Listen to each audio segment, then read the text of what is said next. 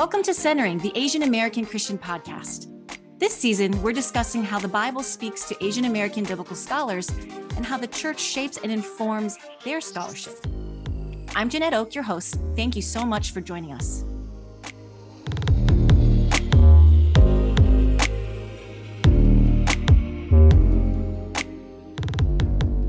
Hello, everyone, and welcome to Centering, where we talk all the things related to Asian American Christian life and to living out Asian American Christian faith.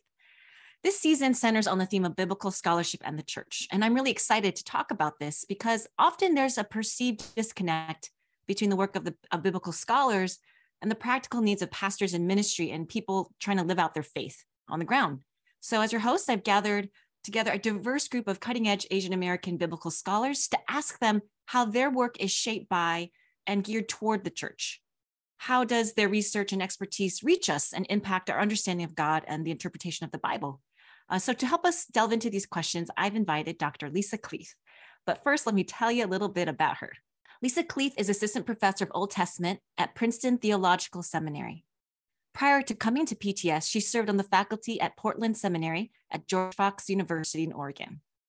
Lisa researches topics on the intersection of ancient Near Eastern studies and critical theory. She works on ideas about textual authority in the ancient world that helps us explore the origins of the idea of the Bible and also the role of whiteness in North American biblical studies and to encourage the conscientious usage of the Bible today. Uh, she's published work that offers a post colonial framing of Jewish identity in a Persian Egyptian colony, uh, where she reflects on her own hybrid mixed race identity She's written on the power of narrative to promote resilience in response to trauma by relating it to Ezra Nehemiah and to Indigenous American community experiences. So, Lisa recently co edited a volume of the Hebrew Bible and Ancient Israel series, um, focusing on new approaches to monumentality in the ancient Near East, which I hope we can talk more about. Sure. Also, an article that she's working on that I think our listeners may be particularly excited about is called Psalm 106 Blessed Living as a Mixed Race Descendant. So, Lisa, welcome. It's great to see you, and I'm really looking forward to this conversation. Thanks for having me, Janette. I'm really glad to be here. So, this is uh, just a kind of a quotidian question about what it's like to transition from Portland, living in the Portland area of Oregon, to living on the East Coast in Princeton, New Jersey. Like, how has that transition been for you? It's been pretty recent. Yeah, it's been two months now about um, and you know what it's like out here it is quite different from the west coast i'm definitely a west coast person too like i'm from california and then i was in portland for five years so um, there's a lot of different cultural things that are kind of small like i've lived in germany before so it's not as big of a shift as to moving to germany right um, but it's I don't know, it's small things, the formality of the way people dress, different kind of assumptions about small cultural things, but it's going well, I think and you need a coat, like a real coat.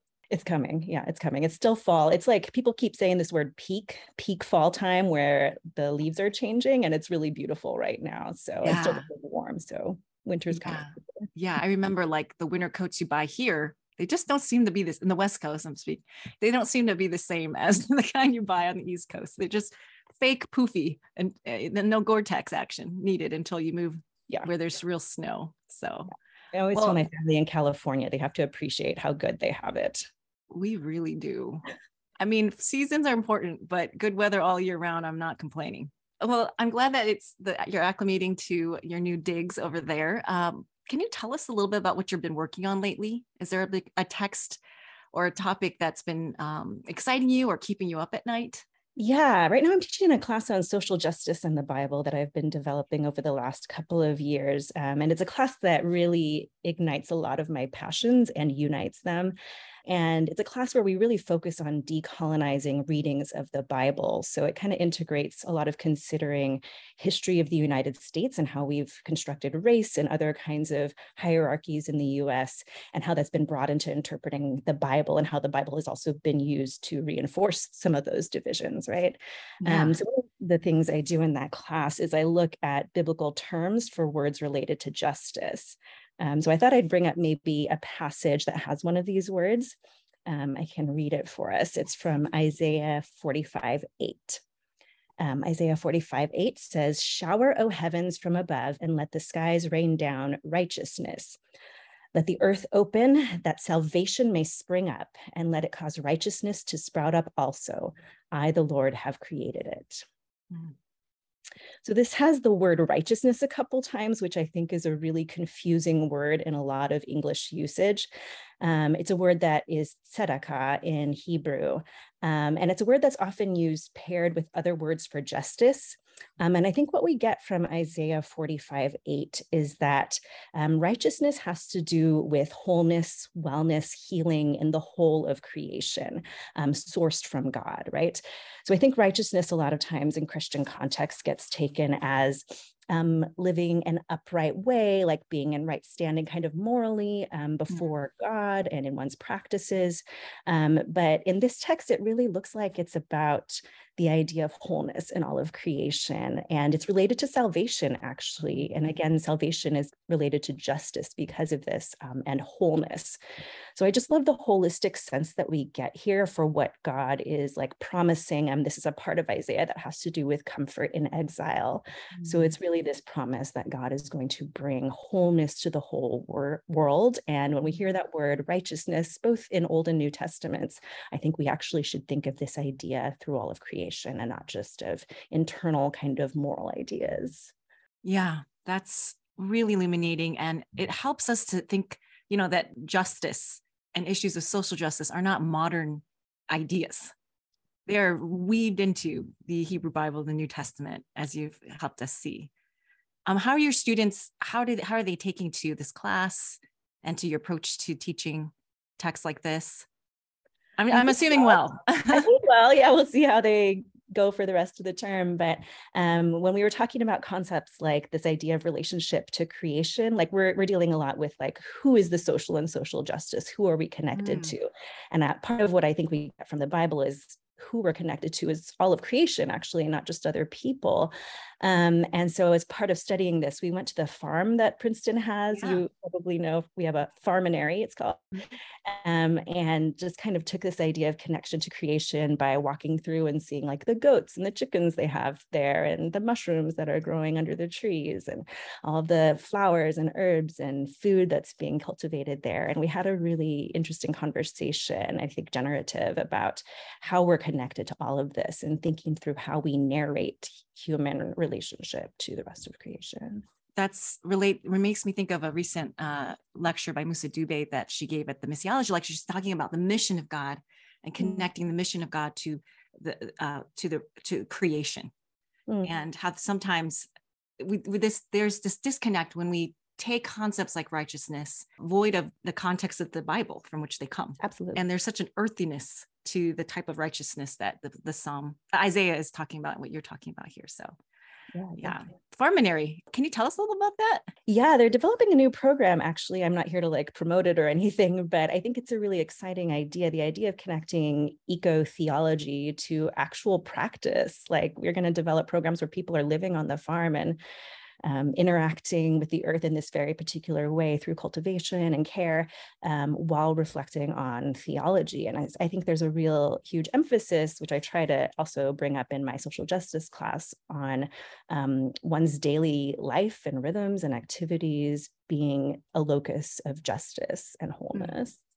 I'd love to hear about how you discerned or decided you want to become a biblical scholar. What was your journey like? Were there pivotal moments or people in your life that helped you realize this is what you wanted to pursue were you young when it happened were you after college like when when when was this for you um, it's kind of been a long journey. It's taken a while for me to arrive at both the confidence and clarity that this is what I wanted to do with life. Um, my undergrad, I did a double major in French and Bible theology at Wheaton College. And I loved the Bible classes I had there, but I had absolutely no notion that that could be a vocation for me. Mm. Um, but I just took the classes because I liked it. And I really liked biblical studies and theology, as well as language, which is why I studied French. Um, and after undergrad, I kind of floated around, had no idea really what to do, but I just felt like I wasn't done learning. So at that point, I enrolled at Fuller in an MAT program, um, which is where I discovered Hebrew and really got encouraged by folks like John Goldingay, who was there mm-hmm. at the time, um, that I could maybe pursue doctoral studies. And I really needed people to speak to me and give me that confidence because I was kind of slow and, and coming to like really believe that, you know. Um, so that was a really powerful thing there. Um, also at Fuller, I had some Hebrew classes with an adjunct, Roger Nam, who's now at Candler School of Theology. And whom I interviewed. Wonderful. So he's just been a wonderful mentor to me, starting from this class I had with him at Fuller. And he was like, Yeah, you can do this. Um, he's continued to be an encouragement, encouragement to me. But um, because of him, I applied to UCLA for my PhD. Um, and I discovered there that I could bring, bring together my study for language and culture and ancient history with study of the Bible and help all of this to actually make sense of um, the family that I come from and the background that I come from. It wasn't really a conscious thing that mm-hmm. doing this work was something that was that personal. Um, but I was raised in an evangelical context where the authority of the Bible is so significant, right? Um, it's woven through everything. So ultimately, actually, I've been kind of working towards using the tools of biblical studies and the tools of studying the ancient Near East to kind of understand where I come from, actually. So it's been a very personal journey. Can you tell us a little bit about that? How the study of the ancient Near East and languages and tools of biblical studies helped you become more embracing or conscientized to your identity? Yeah, yeah, there's a couple things. Um, for one, I think um, studying the ancient Near East is kind of like traveling. Like when you encounter a different culture, you highlight what your own identity is like. Like these days, if I travel, and I never feel so American as when I'm located in a different culture and I mm-hmm. realize, oh, these things I take for granted in my daily life actually are a very particular culture. Mm-hmm. Yeah. Um, so to me, traveling to the ancient Near East through study is a way of highlighting how the way I've always learned about the Bible in my American Protestant context actually is very American and Protestant and even evangelical. Um, and there's a contrast there. So, even on the topic of biblical authority, when we look at the way texts function in the ancient world, um, there's a lot of different assumptions around what it means to write something down and for that thing to have authority in a community um, to the way we talk about that kind of authority actually in a lot of church contexts. So I think that difference has been generative for me. Yeah, you know, you speak and read many languages. You seem like very gifted in your languages. You you studied French, you lived in Germany, you know, ancient and modern Hebrew, Aramaic, Ugaritic, Syriac, Greek. I could go on. And so sometimes I think uh, people may not understand how that that language study can enhance and and really uh, open up your interpretation of scripture and in, in, in doing so your service to the church. So would you like help us track that a little bit?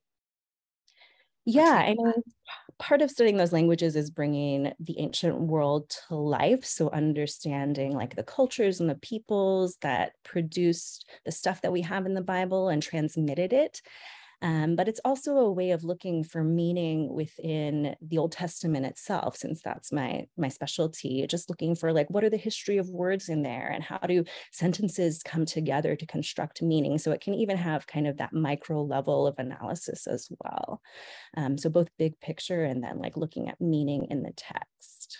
So a student might be like, okay, I, I'm barely hanging on to Hebrew. I'm barely able to, to grasp Hebrew and I'm trying to fit in Greek in my, if you're a seminarian listening in. And then wh- why Ugaritic? Why Syriac? Why Ethiopic? Like, what's the point? Yeah, that's a good question. Um, a lot of these things, um, we don't always have a lot of information about ancient stuff. So, like, there's a small handful of just Hebrew inscriptions in ancient Palestine. And so that's the same language that we have the Old Testament in. Um, but there's other languages that are related and from the region that help us to understand Hebrew better, actually. And they also have similar literature to what we have in the Bible. So, like in Ugaritic, we have a lot of poetry that's very similar to the Psalms. Um, and it helps us to illuminate um, what the Psalms are doing as like a genre, how they might have operated socially. Um, and to me, studying the ancient Near East helps to illuminate things in the Bible that are really enigmatic and weird, like mm. the weird stuff in the Old Testament and New Testament, where we go through and we're like, I don't know what that means. You know, why is this here? Why is this a part of God's word? How are we to even understand it? And what tools do we have? So, part of the tools we have are in study of the ancient Near East. There are en- enigmatic and weird things in the Bible. Yes. I love the weird things. Actually, it's my favorite stuff. but also, I think it reminds us that the the the the Bible is set in a very diverse context itself. It's not just like a monolinguic lang- one language one culture there it's set with among many diverse languages and cultures and and and i think when we remember that there are different religions different types of material culture you know that that that really brings alive the context of the text that we're studying and the people that we're studying mm-hmm. and the humanness of it like the humanity right people's words, people's traditions, communities formulating who they are, their identity through active engagement with their narratives and their poetry and song. So yes. we can connect to it because it is human like we are. Right, right. Um, you know, for just students who are struggling with their study of ancient Hebrew or, or Koine Greek, biblical Hebrew or Koine Greek, what's like one pep talk or affirmation you can give them? or even wondering whether they should invest because it may not be required or necessary. Yeah, I mean, I think one value of that investment is appreciating that the Bible, um, when we read it in English or other modern languages, is a translation, um, and just appreciating the work that goes into it. Even if you yourself don't become an expert in the language that you're studying, you can understand um, that a huge investment has come into creating, say, the NRSV when you're reading it, and understanding that in that process of translation, um, some things have changed and altered because translation translation can never be exactly literal. And I think you understand that when you're studying the ancient languages, even if you don't arrive at an expert level. Um, but another maybe pep talk thing I could say is find your superpower in the language. So I've had students who mm. maybe studying grammar is really hard for them, but they're really good at reading aloud or they, they have really good handwriting. Um, so kind of try different modalities while you're studying. A lot of times we can emphasize just reading the words on the page and translating them because that is kind of the ultimate goal of studying biblical languages. But there are languages that were alive at some point that were spoken and part of communities. So that means that people were writing them on a daily basis if they were scribes or learned how to write or they were speaking them, right? So um, try using all those modalities, speaking, reading, writing, and see what your superpower is and use that as encouragement because we all need some encouragement in doing these really hard things. Or find your superpower. I love that. I'm going to have to find mine. so, Lisa, I want to talk about how you became more conscious and aware of what it meant to be, what it means to be Asian American and how your mixed race identity um, has impacted the way you interpret the Bible or teach the Bible uh, or see yourself as a biblical scholar. Yeah, that's something I've been thinking about a lot in the last few years, especially since my training doesn't like directly speak to that. Like I did a degree in Near Eastern languages and cultures. And I've realized in recent years that what I was being taught there was a European and Western way of approaching the ancient world and the biblical text. Um, I would call it a white way of approaching the text. And even the methods methods that I was trained in um, operate operate within that sphere. Um, so I've been thinking a lot about um, my own identity in order to kind of parse apart what is white about the methods that I was trained in. Um, and dealing with my own identity has been complicated because I've always, as someone who is mixed, um, had a, a, kind of imposter syndrome when it comes to thinking about my Asian American identity.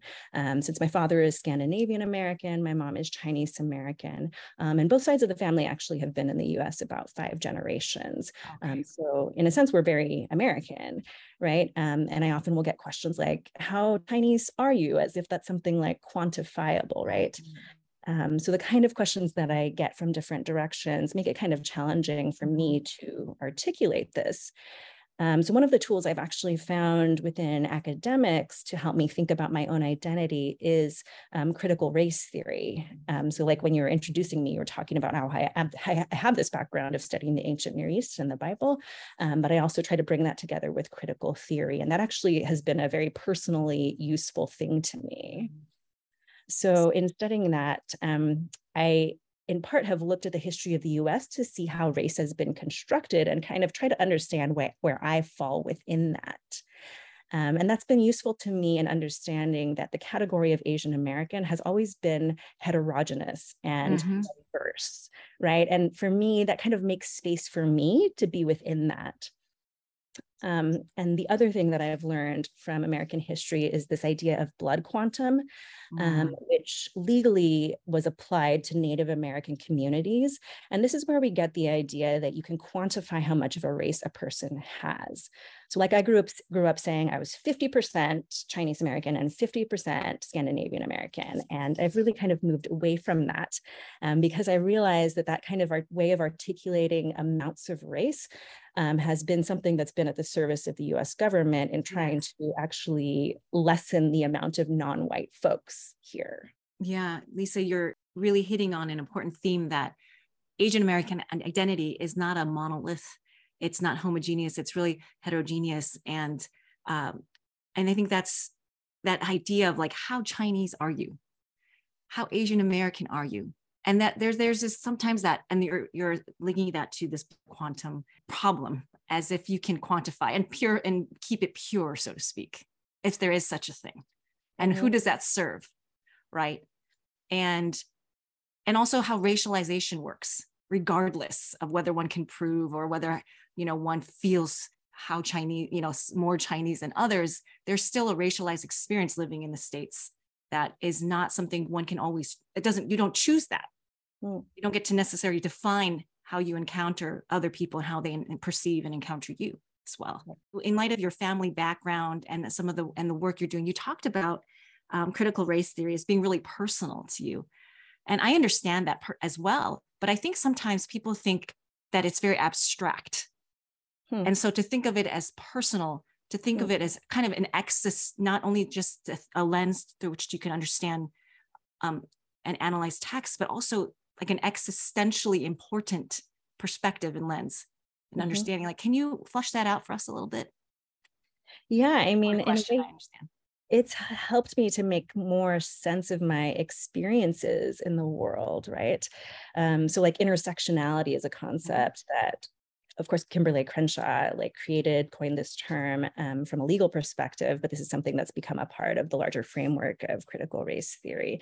And it helps me to explain a lot of the experiences that I have as a woman and as an Asian American walking around um, so, for example, I often get treated diminutively um, as if I'm lesser, have less power, I'm smaller. I get treated as if I kind of take up space in the world, both literally and figuratively, in a different way from other folks. And so I can understand that by saying, oh, I understand actually that there have been hierarchies of power established in the United States that are created in order to give me less power, actually. And the way that's enforced is through the social treatment that folks execute on a daily basis. And we all kind of internalize those ways that we're treated and those messages that we receive.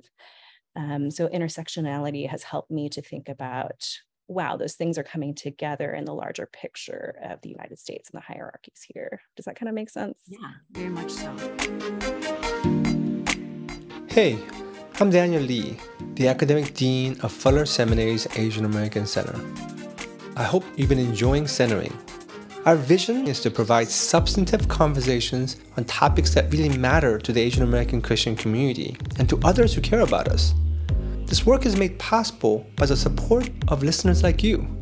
Your contributions help cover the production and editing of this podcast and continue to affirm that this work is important to our community.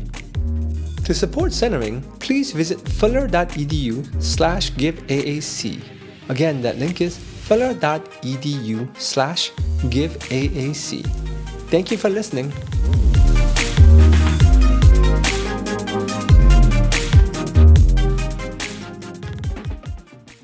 If you don't mind, let's go back to like the kid Lisa, right? Like as a kid, you, said you grew up in Germany.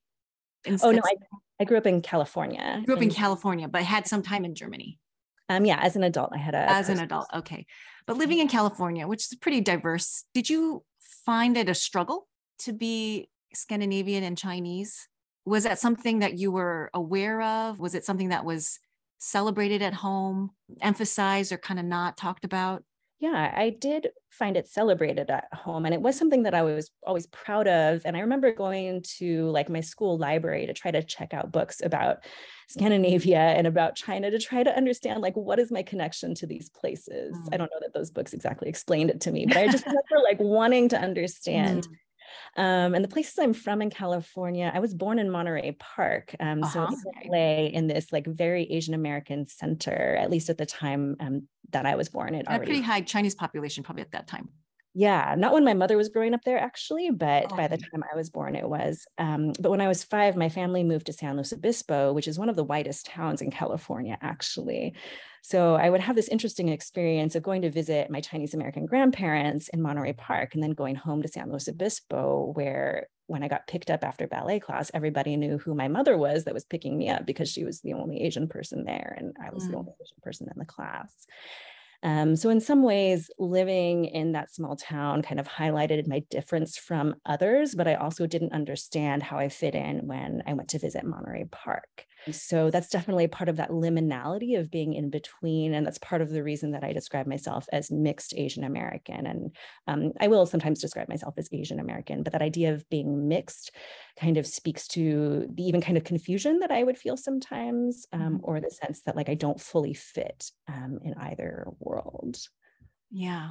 And I think I uh, want to highlight this because I think for some of our listeners, I, when we th- we talk about Asian American identity, sometimes they're folks that get feel left out of that large term. It's not meant to be exclusive, but inclusive, you know. And so I, I, I want to, I feel, I hope that our listeners do feel seen, um, especially if they identify also as mixed Asian American, um, because there there might be a lot of discomfort or ambiguity just around, am I allowed? Am I legitimately allowed to be at this table? As if who gets who gets to gatekeep that question? And yet I just want to name and acknowledge that that can be an area of conflict and difficulty when trying to participate and engage in Asian American conversations. Yeah, so, for sure.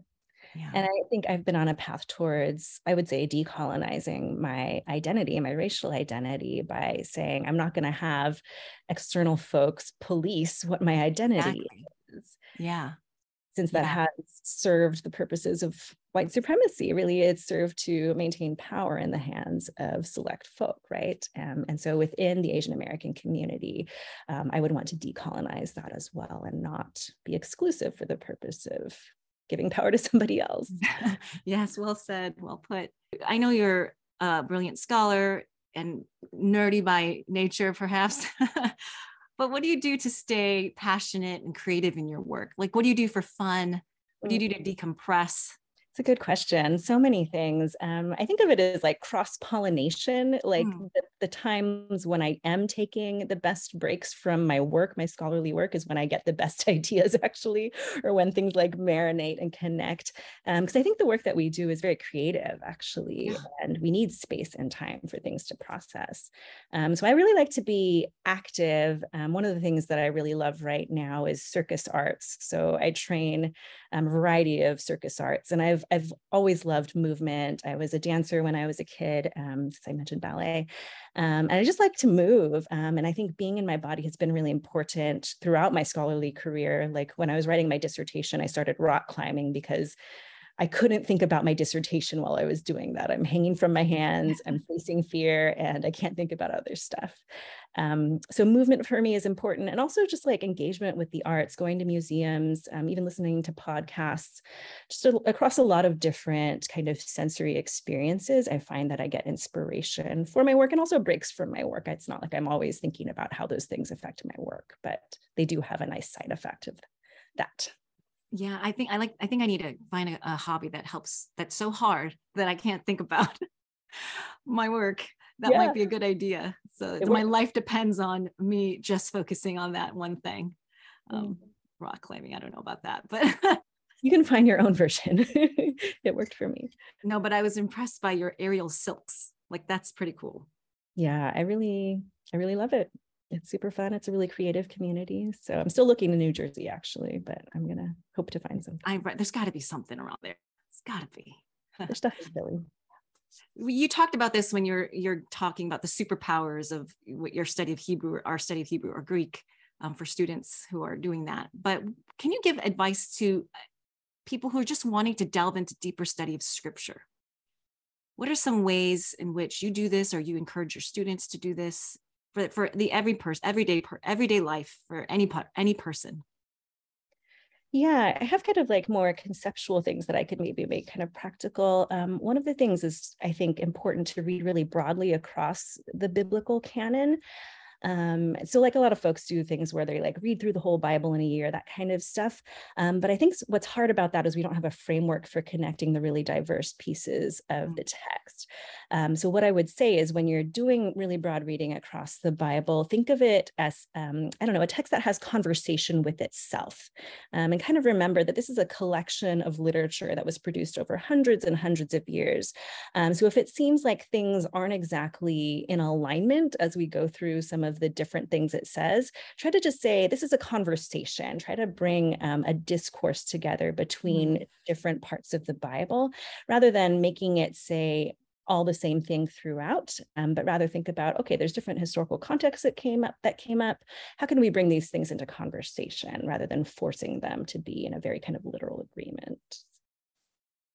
That's good advice, and I, I hope that students and listeners and myself that we do read larger swaths of the Bible, not just like one book throughout the whole year. I think that there's something to that. I feel like I've been doing that lately, actually. But the witness has different voices in different contexts, different questions, different problems and concerns. Yeah, and there's um, benefits to that. Like as we go through different human experiences, there's a whole variety of literature there that's a resource to us that's expressing different kind of human experiences. Yeah. Well said. I want to go back, Lisa, to some of the work that you're doing because I think it's so interesting. Your your recent edited volume is on new approaches to monumentality in the ancient Near East. And for those wanting to know what that means, can you just tell us a little bit? Yeah, um, I think when we hear the word monumentality or monument um, in America today, we think of something that's like a large physical object, maybe like a sculpture, something that has words on it, that has a really large scale physically, um, and also reflects on an important part of history that is being brought into the current moment, right? Um, so in a sense, we're kind of questioning that definition and looking at um, large inscriptions or maybe smaller inscriptions in the ancient world. So that inscriptions are just pieces of writing okay. in the ancient world and looking ha- at how they interact with physical space um, and with community through physical space. So it's another way of asking about what texts and objects can do and how um, their social context is important to understanding that. So that's a brief definition. No, that's good. No, that's helpful. And mm-hmm. your upcoming article on Psalm 106, blessed living as a mixed race, as mixed race descendant mm-hmm. or as a mixed race descendant. Can you just tell, give a sneak preview on that? Yeah, it's meant to be more of a practical reading. There is a little scholarly background to analysis of it, but it's a part of a volume that's co-edited by Gail Yee and a couple others. And they wanted individual she, scholars. I interviewed her as well. So excellent, perfect. Another connection. yes, lots of connections. Um, so they wanted us to, as scholars, give a little background for Psalms, but then talk about how we personally interact with that. Mm. Um, so that's a psalm that we might call a historical psalm that talks about the history of Israel, but at, in doing so, it's giving voice to repenting for one's ancestors, mm. which is hmm. something that I think is a genre of prayer in the Hebrew Bible that Christian communities often have not interacted with. And this is a part of Jewish practice, actually, as a regular part of liturgy to repent for one's ancestors. Um, but I appreciated that we have we have a number of psalms actually and prayers, including in Nehemiah and other books of the Bible, um, that are these kind of communal repentance. Um, and I like the idea that we're thinking about being connected to our ancestors and being really honest about things that they have done, not having to say, you know, kind of make them into heroes or perfect figures in the past. And I think the Hebrew Bible is really good at this, right? About talking about ancestors and saying they definitely weren't perfect, but we're going to remember them um, in the complex ways that we have this tradition of. Um, so for me, this idea of engaging with a connection to one's ancestors helps me to think about actually my white ancestry, um, since I know that my Scandinavian ancestors came to the US um, for the Homestead Act of 1862, which is for the intent purpose of settler colonization, was to claim Native American lands that were being doled out by the American government. And I'm still trying to figure out how to kind of think about that, but I really want to change the way I narrate that family history. And I hope that I can repent for that in ways that are active. Um, and I'm really thankful that there is like a biblical model for doing that. I think that is kind of sometimes we think when we embrace our identity, we have to positively think of all aspects of it when that's not what it means to embrace the complexities of our mm. identities mm-hmm. as Asian Americans, for example, or mixed mm-hmm. Asian Americans. Like we can be very honest mm-hmm. and and truth telling about the, the, the glories and the horrors of our past and the mm-hmm. things in between. And so I'm looking forward to reading this, and hopefully many people will be able to access uh, this piece and your work in general. And I, it's exciting to hear the work you're doing at Princeton Seminary and the classes you're teaching and I'm certain your impact will be long and large there. Lisa, I'm interested in hearing more about how critical theory and uh, your study of critical theory and American history informs or illuminates or connects to your work in an ancient Near Eastern world.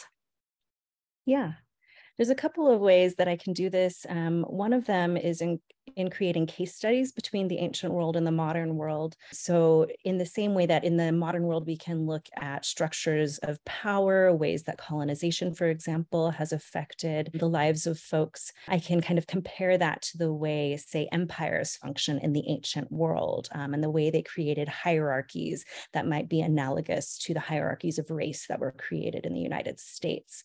So, it's kind of one way of connecting to the ancient world that produced the Bible and also looking to the Bible to see what kind of power structures are within it.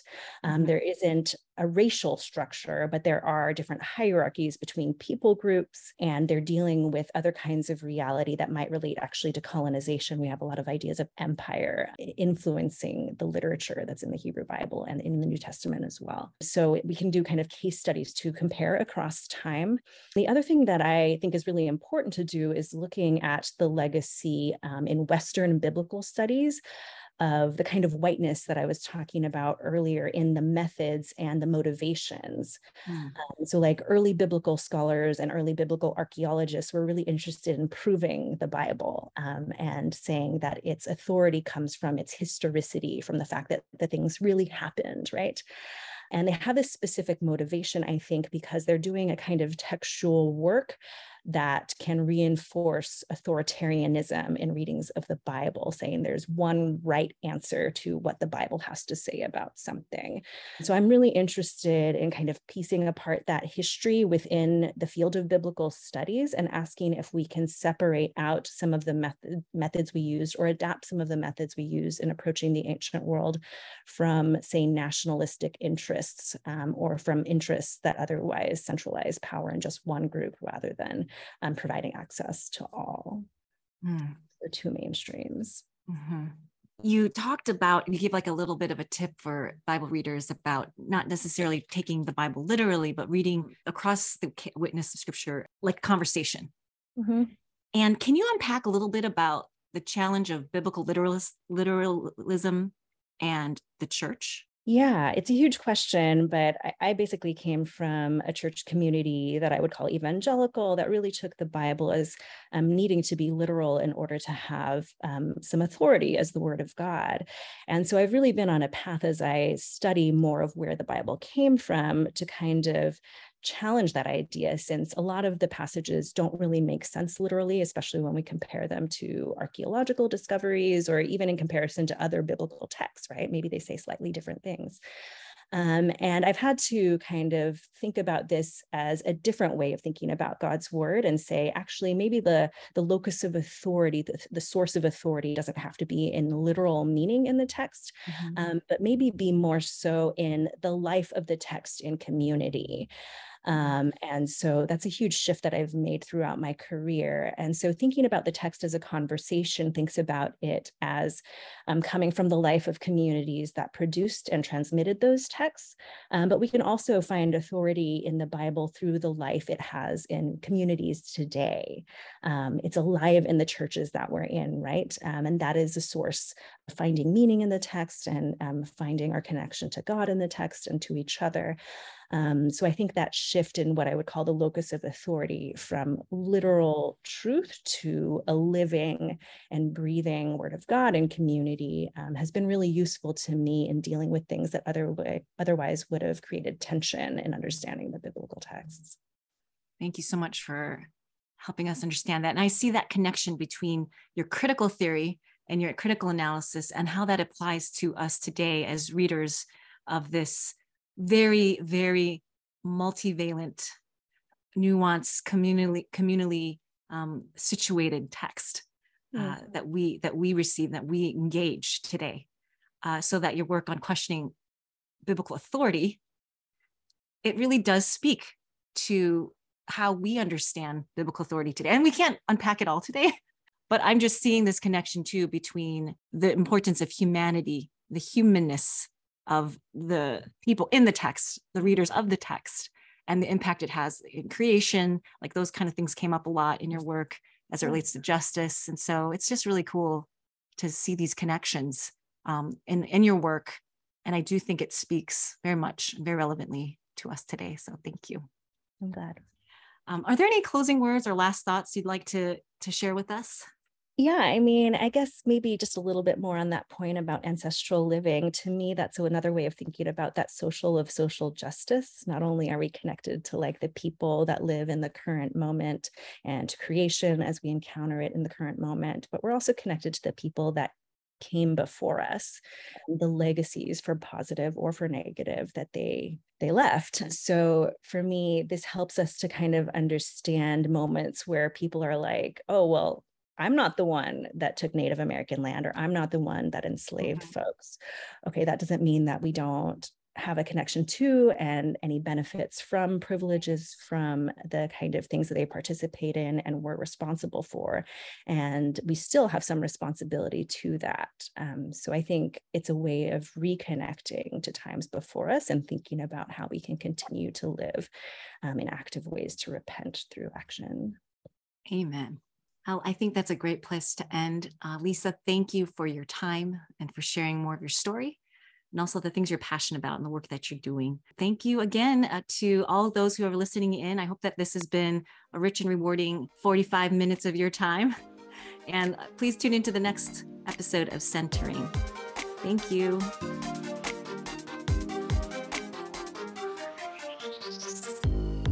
This has been Centering, the Asian American Christian podcast. Please tune in each week as we continue to discuss how the Bible speaks to us. And remember, God loves and embraces all of who you are.